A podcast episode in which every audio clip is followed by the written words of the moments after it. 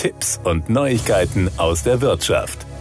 Der TÜV-Verband begrüßt die Zustimmung des Rats zur europäischen KI-Verordnung, dem sogenannten AI-Act, mit der der erste europäische Rechtsrahmen für sichere und vertrauenswürdige künstliche Intelligenz geschaffen wird. Vor der Abstimmung war ungewiss, ob der AI-Act eine Mehrheit im Rat finden würde, da unter anderem Deutschland und Frankreich Vorbehalte geäußert hatten. Ein zentrales Element des AI-Acts ist der risikobasierte Ansatz. Nur KI-Systeme, die als hochriskant eingestuft werden, müssen verpflichtende Sicherheitsanforderungen erfüllen. Dazu zählen zum Beispiel KI-Systeme in Medizinprodukten oder in kritischen Infrastrukturen.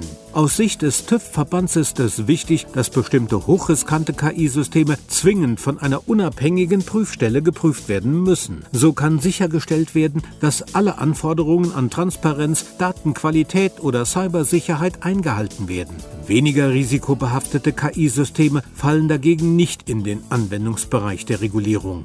Ausdrücklich positiv zu bewerten ist ebenfalls, dass künftig auch sogenannte Allzweck-KI, zum Beispiel generative KI-Modelle wie ChatGPT, bestimmte Mindestanforderungen erfüllen müssen. Insbesondere leistungsstarke KI-Modelle können für Fake News, Deepfakes oder die Manipulation vulnerabler Gruppen genutzt werden und bergen damit große Risiken für Sicherheit und Demokratie. Mit der Regulierung dieser Systeme geht der EU-Gesetzgeber entschlossen gegen diese Bedrohungen und unserer Demokratie vor, was im Superwahljahr 2024 mit Blick auf mögliche Wahlkampfbeeinflussung umso wichtiger ist, heißt es beim TÜV-Verband. Nun gilt es, die Weichen für eine erfolgreiche Umsetzung des AI-Acts auf nationaler und europäischer Ebene zu stellen. Die Anforderungen des AI-Acts müssen zeitnah durch harmonisierte europäische Normen konkretisiert werden, um Rechtssicherheit für KI-Anbieter, Prüforganisationen und Behörden zu schaffen. Darüber hinaus müssen müssen Rechtsunsicherheiten bei der genauen Klassifizierung von Hochrisiko-KI-Systemen beseitigt werden.